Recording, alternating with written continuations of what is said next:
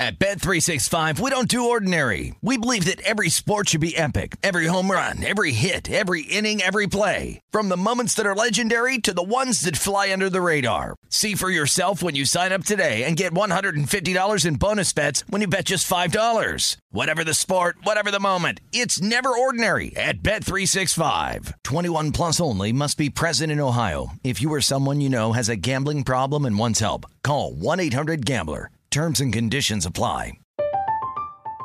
I'm Katya Adler, host of The Global Story. Over the last 25 years, I've covered conflicts in the Middle East, political and economic crises in Europe, drug cartels in Mexico. Now I'm covering the stories behind the news all over the world in conversation with those who break it. Join me Monday to Friday to find out what's happening, why, and what it all means. Follow the global story from the BBC wherever you listen to podcasts.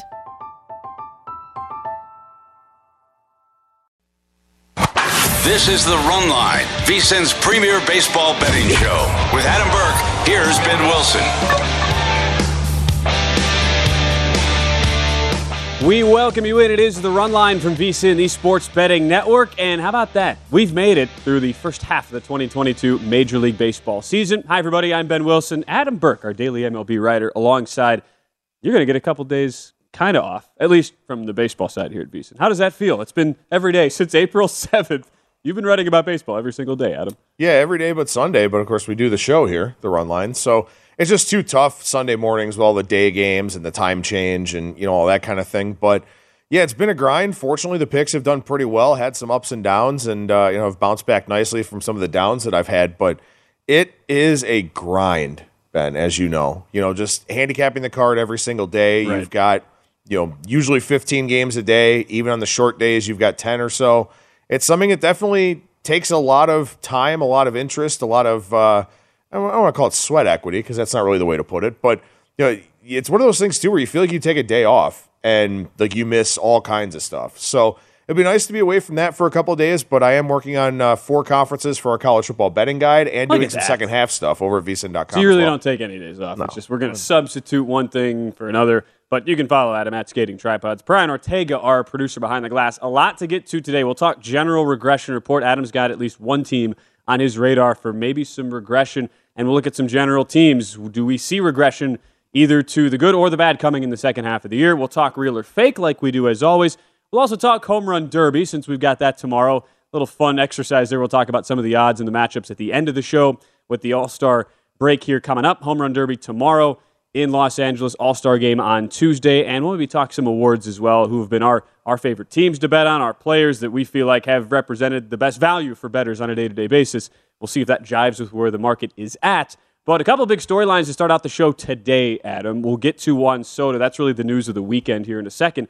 The big injury news, though, Chris Sale, who had made his comeback. It had been a long process for Sale back into the rotation for Boston. Second start back today, and it did not go well. It was an early line drive, hits right off his hand and breaks his pinky finger as uh, it was Aaron Hicks hit a ball nearly 107 miles an hour off the bat uh, very early in that game. First inning, Sale was already struggling to begin with, gave up three runs before getting pulled, but breaks the uh, pinky finger on his pitching hand. We have no idea how long he'll be out. He, he said after the game he knew it was broken right away. Uh, yet another blow for a Boston team that, I mean, look, they've been able to stabilize. They're right in the middle of the wild card race, but we're certainly counting on Sale's return to be a big boost there down the second half stretch. Yeah, for sure. And uh, I think everyone knew it was immediately broken. If you watch the video, you can see that it definitely isn't the shape that it's supposed to be. And you know, the, the thing about Boston is, you know, one of their big questions coming into the season was the starting rotation. You know, and Nate Eovaldi's a guy that's pitched pretty well, but also, you know, some of his peripherals don't look all that good. Uh, you know, they thought that Garrett Whitlock maybe would be a rotation guy for them. He spent some time on the IL. Now he's come back as a multi-inning reliever. Tanner Houck's a guy that's had to go to the back end of the bullpen. So there were some questions about this Red Sox rotation. And the nice thing is they've performed pretty well, getting virtually nothing from Chris Sale here throughout the course of the season.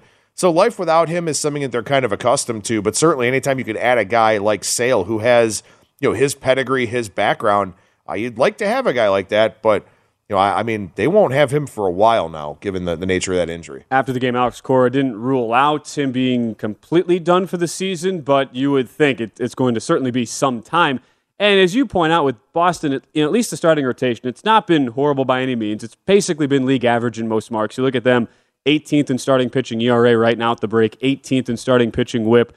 They're basically league average in walks per nine, strikeouts per nine, a bottom 10 in home runs allowed per nine, but not certainly in the bottom five or anywhere close to that. Uh, you just wonder now, it's a team that I was talking about this yesterday on VSIN Bet Center, where we took a look at some of the yes no uh, playoff odds here. And in the AL, Boston right around a minus 125 price. Now, that was coming into yesterday. Will be interesting to see once those numbers get reposted after two straight blowout losses to the Yankees, where that number leaves us. I would guess probably more like a pick 'em at this point, maybe even money there, Adam, as they're a game out of that final wild card spot right now.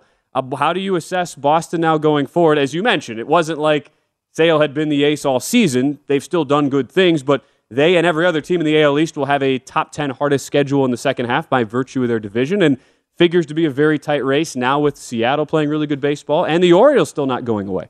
Yeah, you know, I actually sent this to you. This was from ESPN Stats and Info after today's game that the Red Sox are 0, 10, and 1 in series against AL East Yeah, opponents crazy. so far this season, which is kind of remarkable, especially when you consider the fact that they've not performed well within the division and they're still four games over 500. So that's one of those cases where you know the imbalanced schedule where you wind up playing everybody in your division 19 times which by the way is going away next year i think you play everyone in your division 12 or 13 times next year but the fact that they're still in there is an indicator of how good they've done against teams outside of the al east the problem of course with that is in the second half you're going to have a lot more games against division opponents baltimore obviously is much better than anybody expected being a team you're right there around 500 the yankees of course are very good the Blue Jays, I think, are kind of a play on team in the second half, which we'll mm-hmm. talk about a little bit later on in the show. And, you know, Tampa Bay is, is always dangerous as well. So that's a big concern for the Red Sox. With that being said, you know, we'll talk about this a little bit later on in the show as well. With the trade deadline coming up on August 2nd, you know, now that Chris Sale is out and presumably at least until mid to late September at the earliest, do they go get a Frankie Montas? Do they try to get a Luis Castillo? Somebody like that and kind of bolster this rotation a little bit because it's the one really clear area of need that they have. That is something we are going to talk about, and it leads into our next topic here over the weekend. By the way, after the results How today, about that segue, by the way? Hey, I'm I tried I try my best as a professional. was just going to add, by the way, after today's results, Boston two games out of that final wild card spot there in the American League. Juan Soto now going to be on the talk of everybody's minds here as we now have basically two weeks and some change until the trade deadline. That's because yesterday comes out rejects the 440 million dollar offer from the Washington Nationals, which on the surface, Adam, for the casual baseball fan, it's like, wow, really? He turned down nearly a half a billion dollars. What kind of selfish guy is this? But you're someone who digs deep into the numbers. I know you're a big fan of Juan Soto, as are most baseball nerd people like us. You certainly feel like his valuation is probably, I mean, 440 is probably a, a, a, a bare minimum, right, for what he's done in his career? Yeah, absolutely. I mean, first of all, he should be the first $500 million player in baseball. I think Shohei Ohtani probably ends up being the second, uh, you know, when his free agency hits. But the thing for Juan Soto is you hear 440 million and you think exactly what you were saying. Wow, that's you know, that's a significant chunk of change. I mean, it's almost, you know, as you said, half a billion dollars. It was also over 15 years. And one of the things that the Nationals like to do, and they have done this in the past, is a lot of deferred money. So, yeah, Juan Soto would have been getting paid by the Nationals until, you know, probably after his playing, or well after his playing days. But 15 and 440 is not enough in terms of what he would make per year.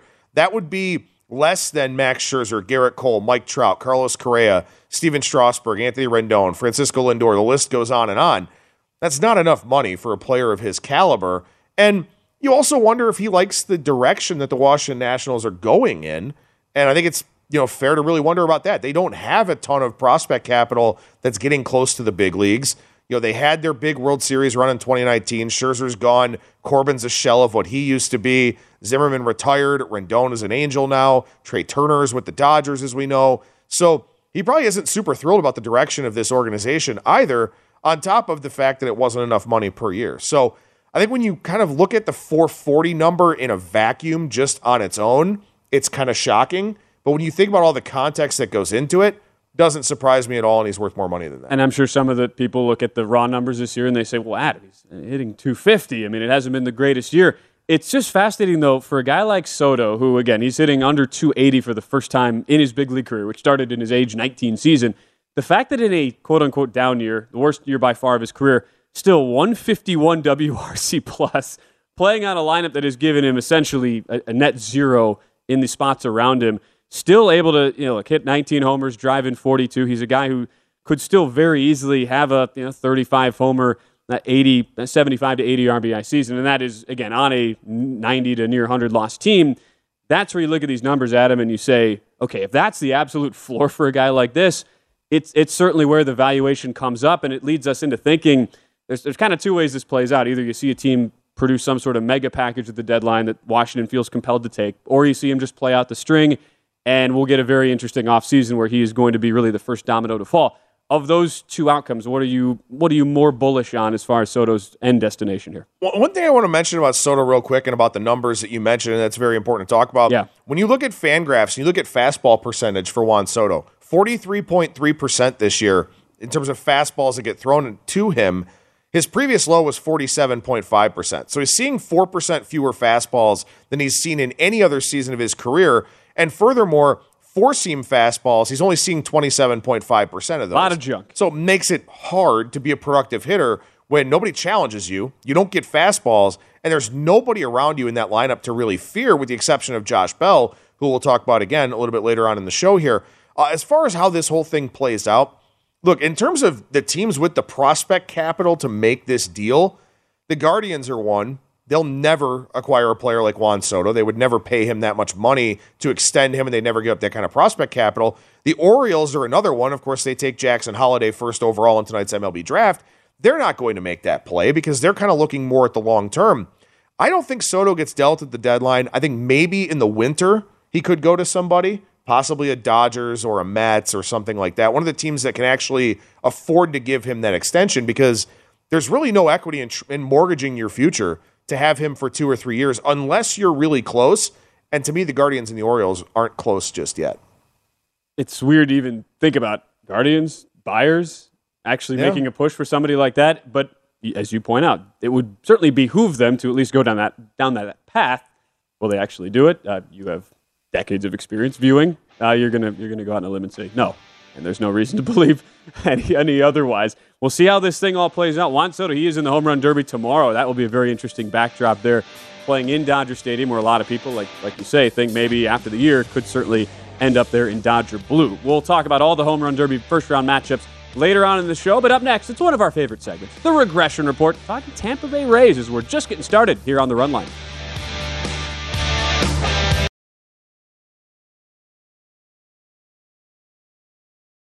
To learn more. You found VSIN's premier baseball bet. At Bet365, we don't do ordinary. We believe that every sport should be epic. Every home run, every hit, every inning, every play. From the moments that are legendary to the ones that fly under the radar. Whether it's a walk-off grand slam or a base hit to center field. Whatever the sport, whatever the moment. It's never ordinary at Bet365. 21 plus only must be present in Ohio. If you or someone you know has a gambling problem and wants help, call 1-800-GAMBLER. From BBC Radio 4, Britain's biggest paranormal podcast is going on a road trip. I thought in that moment, oh my God, we've summoned something from this board. This is Uncanny USA he says, Somebody's in the house. And I screamed. Listen to Uncanny USA wherever you get your BBC podcasts, if you dare.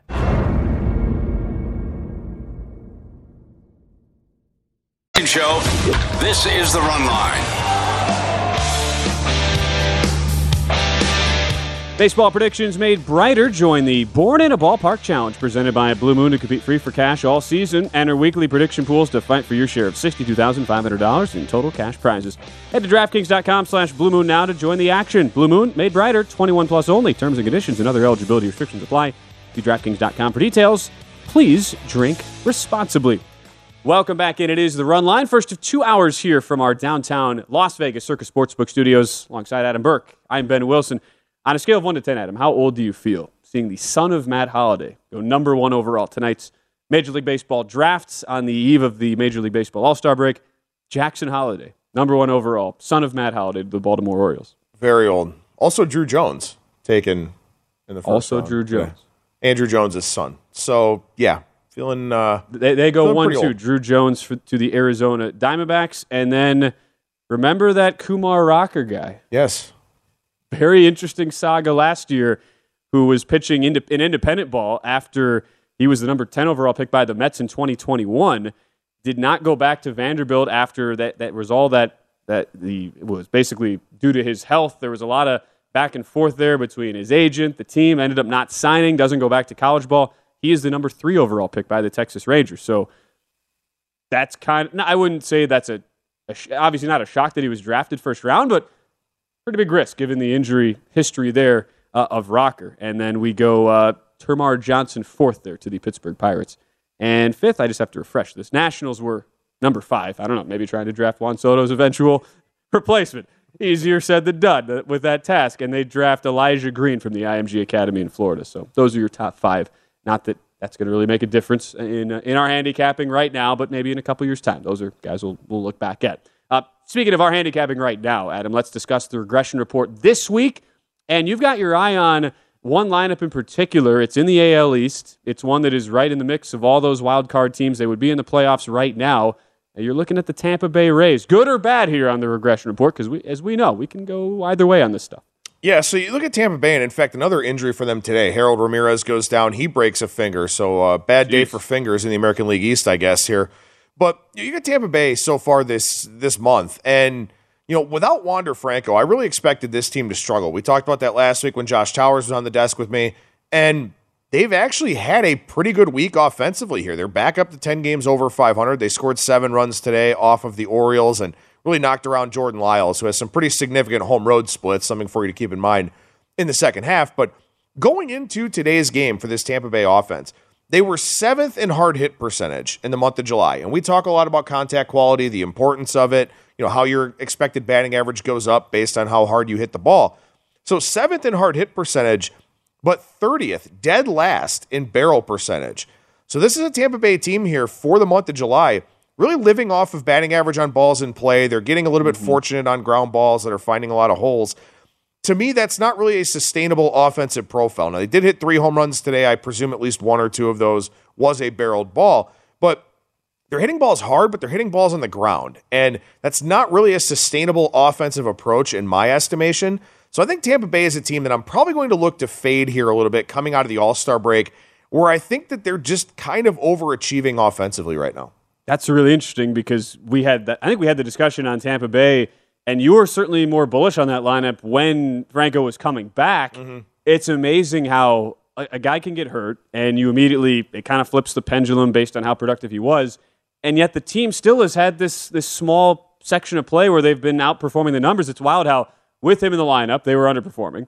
He gets hurt, and all of a sudden, as you just you just alluded to, not that they're knocking the cover off the ball, but certainly hitting uh, above their weight. It seems like just it, kind of a classic baseball variance thing that we see here through a 162 game sample. Right. So, I mean, they were sixth in, in the month of July in ground ball percentage, and they had a 338 batting average on balls in play, which led the league. Today, they wind up with seven runs on 10 hits. Uh, they did hit three home runs, so their BABIP probably actually went down a little bit because those aren't balls in play. They don't count towards batting average on balls in play. You know, again, I mean, you, you go through these little periods where you know a lot of ground balls find holes, where hitting becomes contagious with men in scoring position, this and that, and that, that seems like a situation here for Tampa Bay, at least over the last week, week and a half. I don't know, like I said, how sustainable that is long term for them. The nice thing for them is that they have a lot of pitching, so they can win a lot of low scoring games in low scoring environments. But still, I don't think that this offense is is going to continue what we've seen. So whether you take that as a sign to maybe fade the Rays or just mm-hmm. look to play unders in Rays games, that's something that I'll probably look to do here once play resumes coming up on Thursday. They were 13th in strength of schedule in the first half, so 13th hardest.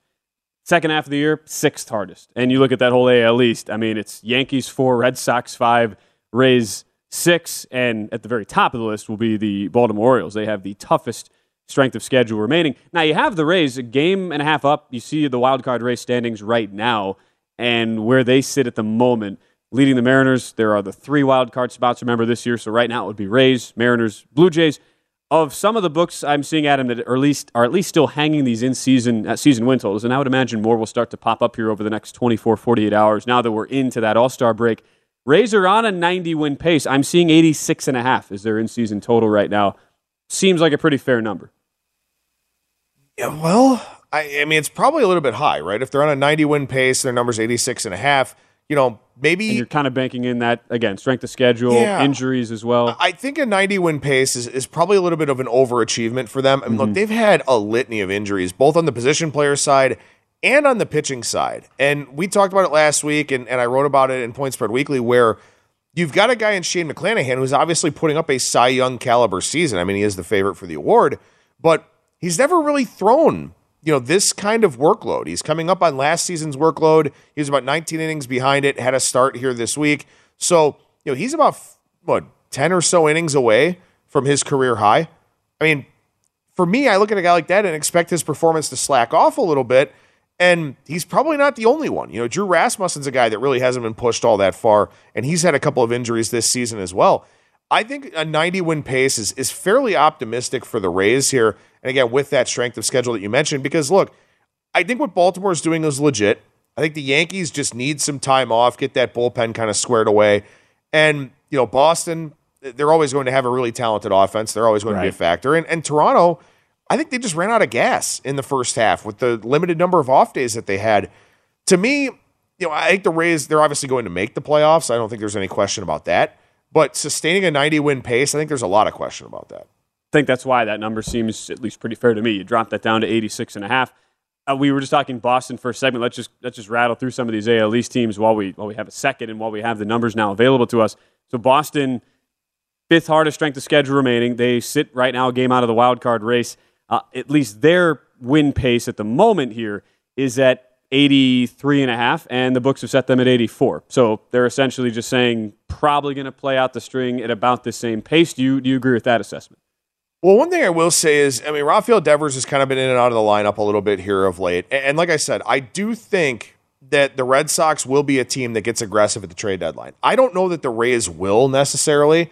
I do think Boston will, and I think Toronto will as well, especially with the Toronto team that is very much built to win right now. So I don't know if the Rays are going to make a lot of big splashes. I think their big splashes will kind of be hoping that some of their injured players come back. But I think Boston could be a team that is pretty active uh, come the trade deadline, and, and like I said, I think Toronto as well. I, am just looking up too. There's markets for you can you can bet on the final wild card team, which is a which is a very interesting exercise in in both leagues. Right now, Rays, Mariners each plus 350. Red Sox 4 to 1 to be the last wild card team. Blue Jays are 6 to 1. Twins 7 to 1. Just again, the four right now. Rays up game and a half. Seattle up a game. Toronto would be your third wild card team. Boston two back. Guardians two and a half back. Orioles and White Sox each three and a half back. What a fascinating market that is. I'm not sure how you really go about betting that, but it, it kind of comes back to right where you like you're thinking of some teams maybe regressing out of the break you, you kind of weigh that, you weigh injuries, you weigh strength of schedule. And could we see some separation from a team, you know, from a Tampa Bay or a Toronto who come out come out of the gate swinging in the second half, and it all of a sudden becomes a race for that third spot? Yeah, I think it's a possibility. I mean, you know, the, the nice thing about Toronto is they can get by in the regular season with their rotation because they've got Gausman and Manoah and mm-hmm. and you know Berrios has actually looked a little bit better here of late. They need bullpen help, and the thing that's always in pretty good supply at the trade deadline is bullpen help. You know, offensively, it's been kind of just a Jekyll and Hyde thing where they either get hits with men in scoring position or they don't, but they're still getting a lot of chances regardless. But they need relief help, and that's generally the, not only the easiest thing to acquire, but also the thing in the greatest supply. So I think that's something where Toronto, to me, feels like the team that could separate from that group. It's just a matter of can you can you find a little more consistency, and I think you make a really good point that we kind of it's very easy for us to just sort of throw away. Oh yeah, I mean these guys are machines; they're playing every day. That does take a toll, though, when you get mm-hmm. some of the scheduling stuff that we've seen with a team like Toronto, and the bullpen is usually the first thing that that that, that impacts when you when you think about the one part of a team that is usually going to struggle in depth. Twenty first in bullpen ERA, bottom ten in in strikeouts per nine, bottom five in home runs per nine. I'm seeing 87 as their in season win total. They're on an 87 win pace you think maybe they could outperform that? I, down the I think that's if I was going to bet an over with any of the AL East teams, I think that's the one I'd look to play. That is, that is really tasty. 10. 87 on the Toronto Blue Jays would be your third and final wildcard team right now in the American League. All right, good discussion on the regression report. When we return, we're going to talk fake, fade, or follow trends from the first half of the year. That is coming up next, right here on the Run Line.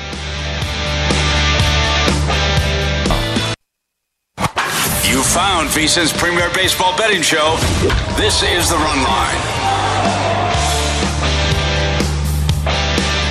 The VSIN Summer Special is here for only $19. You get everything VSIN has to offer from now till the end of the month. Sign up today. And you'll get VSIN's daily best bets. They include one Adam Burke on Major League Baseball, even though we've got a few days where we're not going to have best bets because of the All Star break. But we'll also have NFL preseason coverage, premium articles on golf, UFC, and NASCAR. If you want the full VSIN experience, which features the daily best bets email, every single edition of Point Spread Weekly, Use of our betting tools and a live video stream whenever you want it. The cost is only $19 to be a subscriber through July 31st. Sign up now at vsin.com slash summer.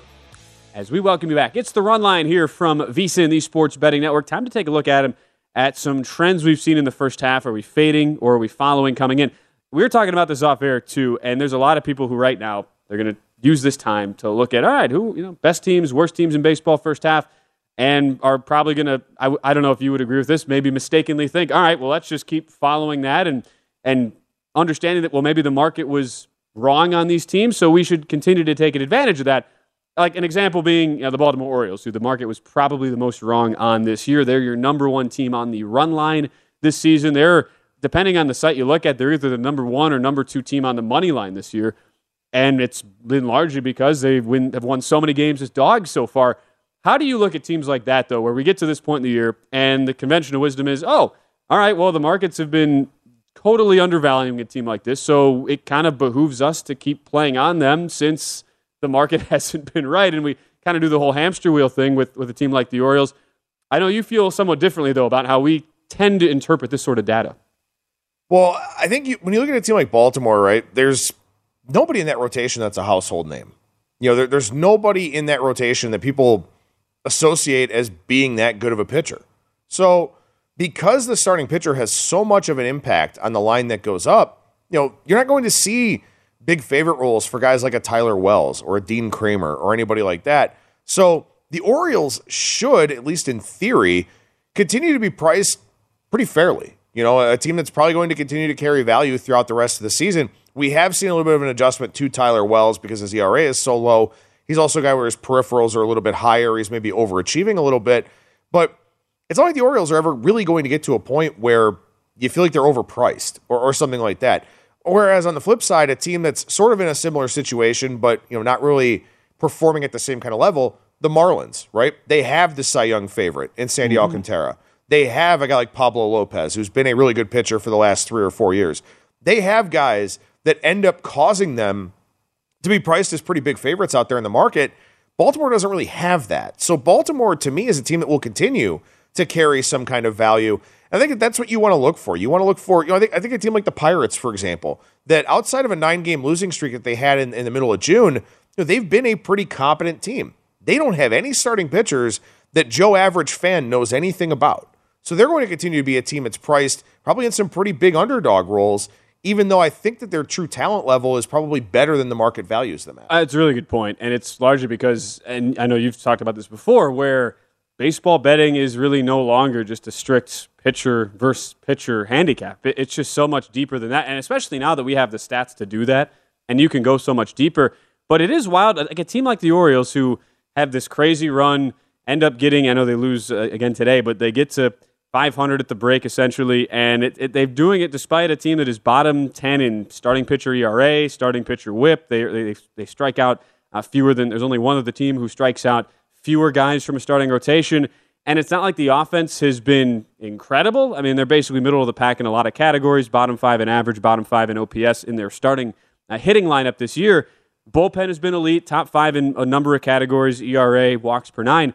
So, like with a team like that, I, I, think people always will then counter what you say, Adam, by saying, "Well, if if that if the pitching isn't there, and that's how traditionally we've started our handicaps, well, what is there behind them?" And that's kind of where something like what you do, you're doing the daily, the daily deep dive into a lot of these rosters. That's kind of where that comes into play, right? Where you look at an Orioles team, and it's not just the starting rotation; it's a lot of the other team wide stats, but yet they still find ways to win games. They've been very good at home, a vast winning percentage there at Camden Yards and it kind of offsets some of where the market where the market goes on a daily basis. Yeah, for sure. I mean, there's an inherent market bias for starting pitchers with guys that strike out a lot of people, and there's a bias against guys that have high walk rates. And sometimes guys can just be effective with a lower strikeout rate and with a higher walk rate. You think about Dakota Hudson, who's been very effective throughout his career for the Cardinals. His walk rate is ugly, but he's an extreme ground ball guy who doesn't really allow a lot of hard contact, doesn't give up many home runs. The walks don't come back to hurt him, but the way that he's viewed in the market implies that his high walk rate is some, you know, huge, giant, glaring red flag. And I think it's really important when you talk about a team like the Orioles or, or even a team like the Tigers, who you know, obviously they've been quite bad this year, but those are two teams that don't have good starting pitching, but both have really good bullpens. And that's been the thing that the differentiating factor for Baltimore is that their bullpen is third in fWAR. They're up there among the league leaders in ERA and FIP. Again, they're doing it without guys that you know most people know the mm-hmm. names of. I mean, Jorge Lopez is their closer, a converted starter. They have a lot of converted starters actually in that bullpen right now. But that's the thing, you know, people people restrict themselves. You know, so many people say, "Well, I'm only going to bet a first five because I don't want a bullpen to blow a game for me." Well, a lot of times the bullpen is an asset for you. The bullpen is an asset in every Orioles game that you bet, which is why coming down the stretch here, I started playing the Orioles in games where it was a toss-up line or they were plus 115, plus 120, something like that. Because if the game is close in the middle innings, they have the advantage late in the game because of their bullpen. What also helps is their offense has gotten better. But it's one of those things where, again, so many of these lines are predicated on the starting pitcher.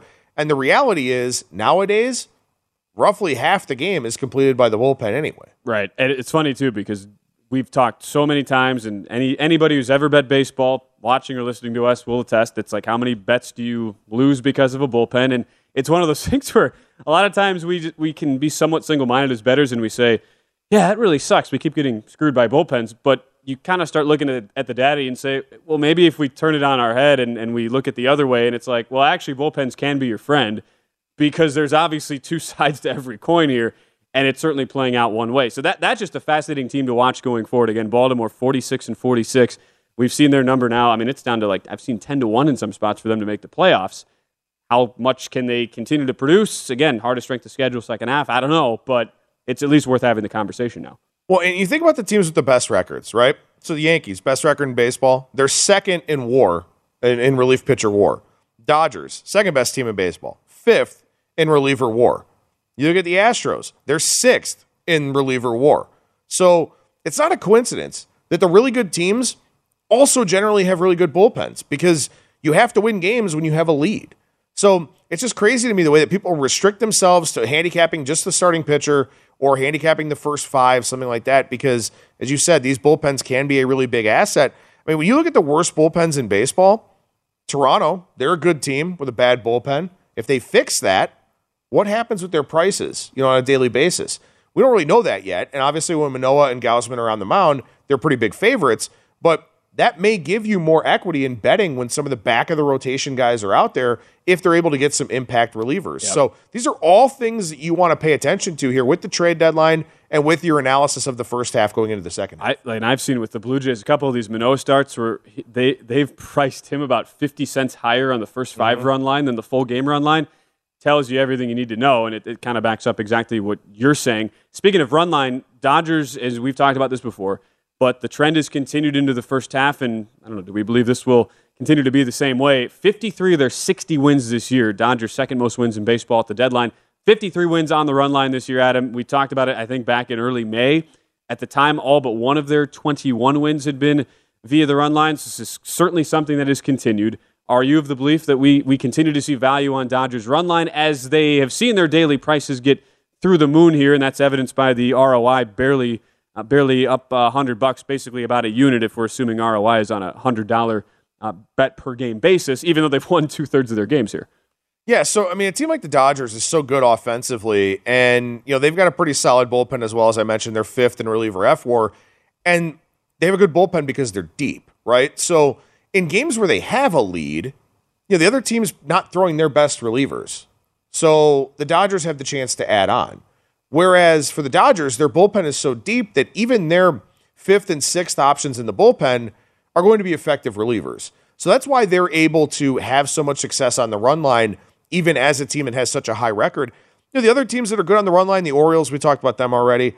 The Rangers. I was going to ask about that. That's the one that because they're nine, eight games under 500 right now, and yet they're Right. 52 and 37 run line. Well, they have a 366 bullpen ERA and a 398 FIP, so that's in the upper half of the league. They're very good against left-handed pitching offensively. That's been something that's helped them out too. You know, they're just a team. Some teams just don't get blown out, right? Because their relievers keep them in the game, or their offense is able to bring them back into a game. And the Rangers' offense, as it's gotten better throughout the course of the year, that's something that has helped them.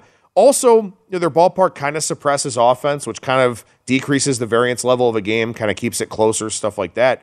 But that is it is an interesting one to see them in there for sure. I mean, their run differential is only a minus one, and they're they've been dogs the majority of the time. So you start looking at a lot of one run type losses, and when you're a dog, that means a cover on the run line.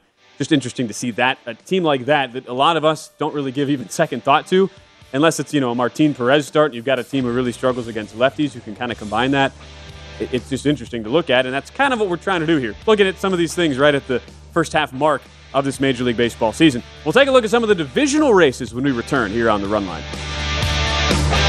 At Bet365, we don't do ordinary. We believe that every sport should be epic. Every home run, every hit, every inning, every play. From the moments that are legendary to the ones that fly under the radar. Whether it's a walk-off grand slam or a base hit to center field. Whatever the sport, whatever the moment. It's never ordinary at Bet365. 21 plus only must be present in Ohio. If you or someone you know has a gambling problem and wants help, call 1-800-GAMBLER. From BBC Radio 4, Britain's biggest paranormal podcast is going on a road trip. I thought in that moment, oh my God, we've summoned something from this board. This is Uncanny USA. He says, Somebody's in the house. And I screamed. Listen to Uncanny USA wherever you get your BBC podcasts, if you dare.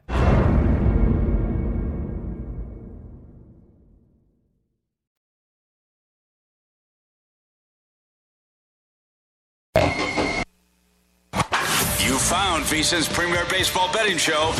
This is the Run Line. Welcome back in. It is the run line here from VSIN, the Sports Betting Network, Sunday night from downtown Las Vegas, Circa Sportsbook Studio. It's sort of, at least for us who love betting general sports on a daily basis, Adam, it's, it's kind of that sad time. It's a lull. We're going to have nothing for five days except some home run derby betting, which we'll try to talk ourselves into finding value, and then the All Star game uh, on Tuesday.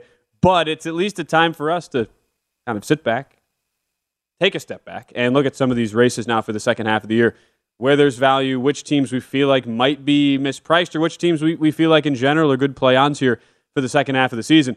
I don't know what you're going to be doing the next five days, but I'm sure I'm sure you've got some stuff cooked up, cooked up your sleeves there. One Yeah. Burke. Well, you know, it's it's nice to be able to look at college football and you know do something that's a little bit different, a little bit of a change of pace. And as I said, writing four conferences up with team previews for our college football betting guide that comes out the last week of July here. So I've been looking at win total markets to see if there's any remaining equity in those.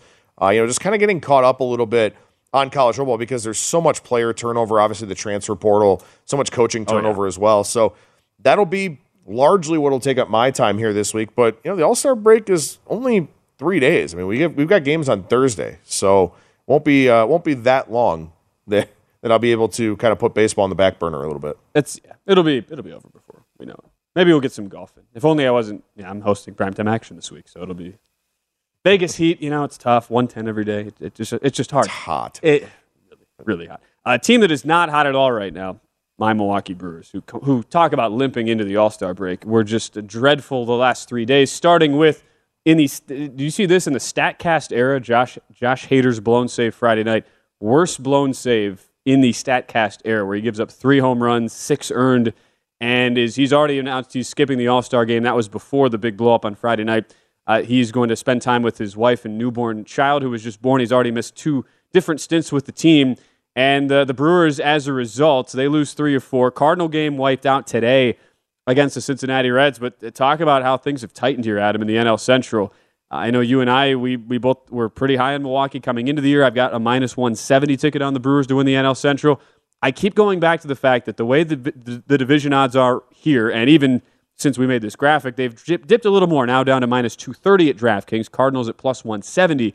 in what is a two team race, I still can't get over the fact that this, this to me should be priced more like a coin flip market with maybe a slight edge to the Brewers. I wonder if there's going to be a turning point here and, and maybe will the better start to pile on now that we've had the very negative perception of the Brewers immediately kind of on our minds here from a, a recency bias perspective coming into the All Star break. Uh, what, what do you make of where the odds are at in this two team race?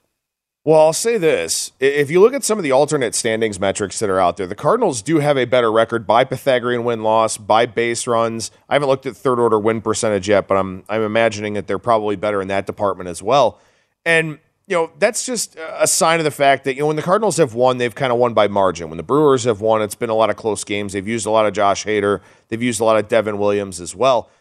Both of these teams are flawed, you know, and, and I think that it certainly hasn't helped Milwaukee to have Brandon Woodruff go on the IL, to lose Freddie Peralta. You never know what you're going to get from guys like Aaron Ashby. They've had Jason Alexander pitch way more than they expected, I think. Middle relief remains a question for them. You know, Christian Yelich had the back issue pop up last week and missed a few games. There are some things to worry about with the Brewers. There's also a lot to worry about with the Cardinals. You know, Paul Goldschmidt went nuclear for about six weeks. Then Aaron, Nolan Arenado went really good in the month of July. Now he's dealing with an issue that is going to keep him out of the All Star game. I think it was a back problem. Maybe he just doesn't want to go. Who knows? But you know, the, the Cardinals are very dependent on Goldschmidt and Arenado on offense. You know, Brendan Donovan's been solid. Of course, he's been up there in terms of the rookie of the year odds, but I don't like their pitching staff. I don't like their starting rotation. The back of the bullpen, you know, if Giovanni Gallegos and Ryan Helsley are not available, they're up against it a little bit. Both of these teams are just kind of depth shy. And the fact that, you know, the Brewers have not played well and they still hold a lead in this division, mm-hmm. I think it's a pretty good sign for Milwaukee going forward because I think that they're more easily able to figure it out. But you know, we'll also see what these teams do on or before August second to improve their chances. And with David Stearns, Brewers GM, they've been very analytics heavy since he was hired to replace Doug Melvin several years ago. You would expect the Brewers would be very aggressive, but the fact is, worst run differential among division leaders right now. And as Adam talks about, the expected win loss, if you're just basing it solely on run differential, again, kind of a flawed stat, just because you, you know that doesn't really factor in the blowouts and close you know close margin type games. But the Cardinals would have a four and a half game lead if you just look at expected win loss based on the run differential so far. Question two, you have to ask with the Milwaukee, and such a big part of why we were bullish on them is because of that just assumption, right? You get to the eighth inning, you're basically saying if you get a lead to the eighth inning, it's pretty much game over. Devin Williams, Josh Hader, we've talked about the whole year and really the last couple of years, best one two punch in baseball from a from a back end of a bullpen that anybody's going to throw out there. And you have this stretch, Josh Hader, worst stretch of his career by a pretty wide margin, 16 earned runs in four and a third innings over his last six appearances. Guy goes from, what, 20 plus scoreless appearances to start the year, didn't give up a run until June, and crazily enough, Adam, like how about this stat? He comes into the All Star break with a 450 ERA. Like that's pretty hard to do. Are you seeing anything like velocity numbers, anything that would cause you more concern outside of just the variance that's come with Hader picking a picking a couple of really bad spots to give up a couple of big losses. Yeah, I mean, look, you know, I think these things happen. You know, and, yeah. and obviously he's got things going on off the field too. Those are things that we're usually not privy to. But when a guy goes on the paternity list and goes on the family medical emergency list and all that, we can you know kind of read between the lines and and figure out what's going on there. You know, a lot of times we don't know a guy maybe going through a divorce or you know the custody of his kids, hearings about that, stuff like that we never really know those things, but we know that Josh Hader's been dealing with something. You know, it's tough to go on the road, be at at least Minnesota's close, but then to go all the way out to San Francisco, be that far away. Also, the guy had seven appearances in 12 days and was pitching for the third time in four days when it did look like the stuff wasn't as explosive, didn't have the mm-hmm. same amount of life. I think he, frankly, just needed a break, just needs to be able to get away a little bit, spend some time at home you know, it seems like his wife had a very difficult pregnancy, which is yeah, that was and that was widely are, reported. things that happen, yeah, it, you know. So the third stint away, yeah. And and look, you know, we we kind of look at it, a guy struggling. We go, what the hell's wrong with that guy? It could be any number of things. We just know what it is with Josh Hader, and it seems like maybe some time at home, a time to catch his breath. You know, I mean, I, I don't have any kids. I'm sure a lot of our listeners do. Your kid comes home, you don't get any sleep. You know, then you're expected to go out there and do your job and the dog days of summer with limited days off and all of that. So I think Hader will be fine. I think the Brewers, by and large, will be fine. But I, I will say this one of the biggest issues for the Brewers, and it's been an ongoing problem, is exactly what we just talked about. They don't win games by margin. I mean, Josh Hader has 27 saves. You know, he he has to pitch a lot. The for Brewers have team. won 50 games. Right, because all their games are close. You, you need to improve your offense to create some more margin for error to the point where you can win a game without using Devin Williams or Josh Hader. It's just so sad to me that I mean Christian Yelich. It's yet another year. We keep mm-hmm. waiting, and I think we're kind of past the point of will he return to NL MVP form. I, you know, I, as a someone who watches every Brewer game, I'm I'm kind of past that too. Like he kind of is what he is at this point. He's a replacement level player, and and that's about it. And that's kind of what the rest of the lineup has turned into. And it's been very streaky as a result. So that's going to be a fascinating race. Brewers, if you look at the strength of schedule, Brewers and Cardinals each very favorable strength of schedules down the stretch. Brewers fifth easiest, Cardinals second easiest. It is the White Sox who have the easiest strength of schedule remaining.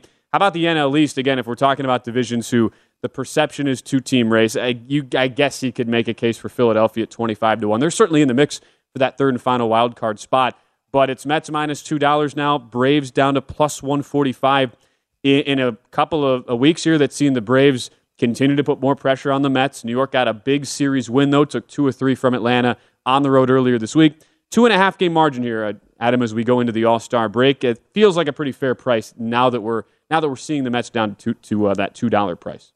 Well, look, the thing about the Braves, and we talked about this here on the show, was that they were reaching a really soft part of the schedule where they were going to put a lot of balls in play.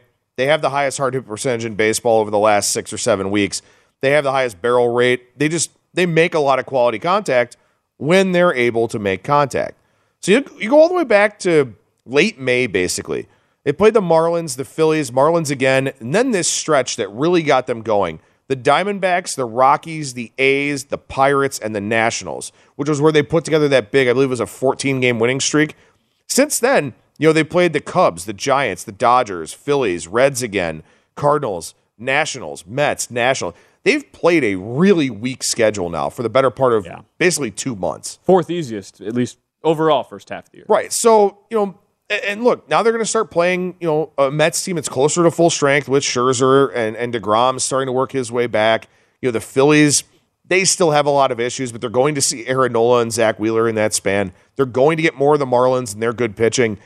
I, I think the Braves are a team, while I think that they're good, I think they do fall off a little bit in the second half as they start playing better teams because they've just been able to tear it up against a lot of bad competition for a while now. 14th in strength of schedule now, second half, so that gets significantly tougher. Meanwhile, the Mets, they have the fifth easiest schedule here, as we'll see uh, into the second half of the season.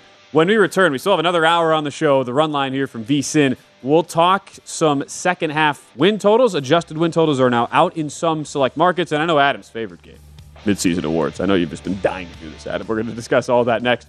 It is hour number two of the run line coming up right after this here on VSIN.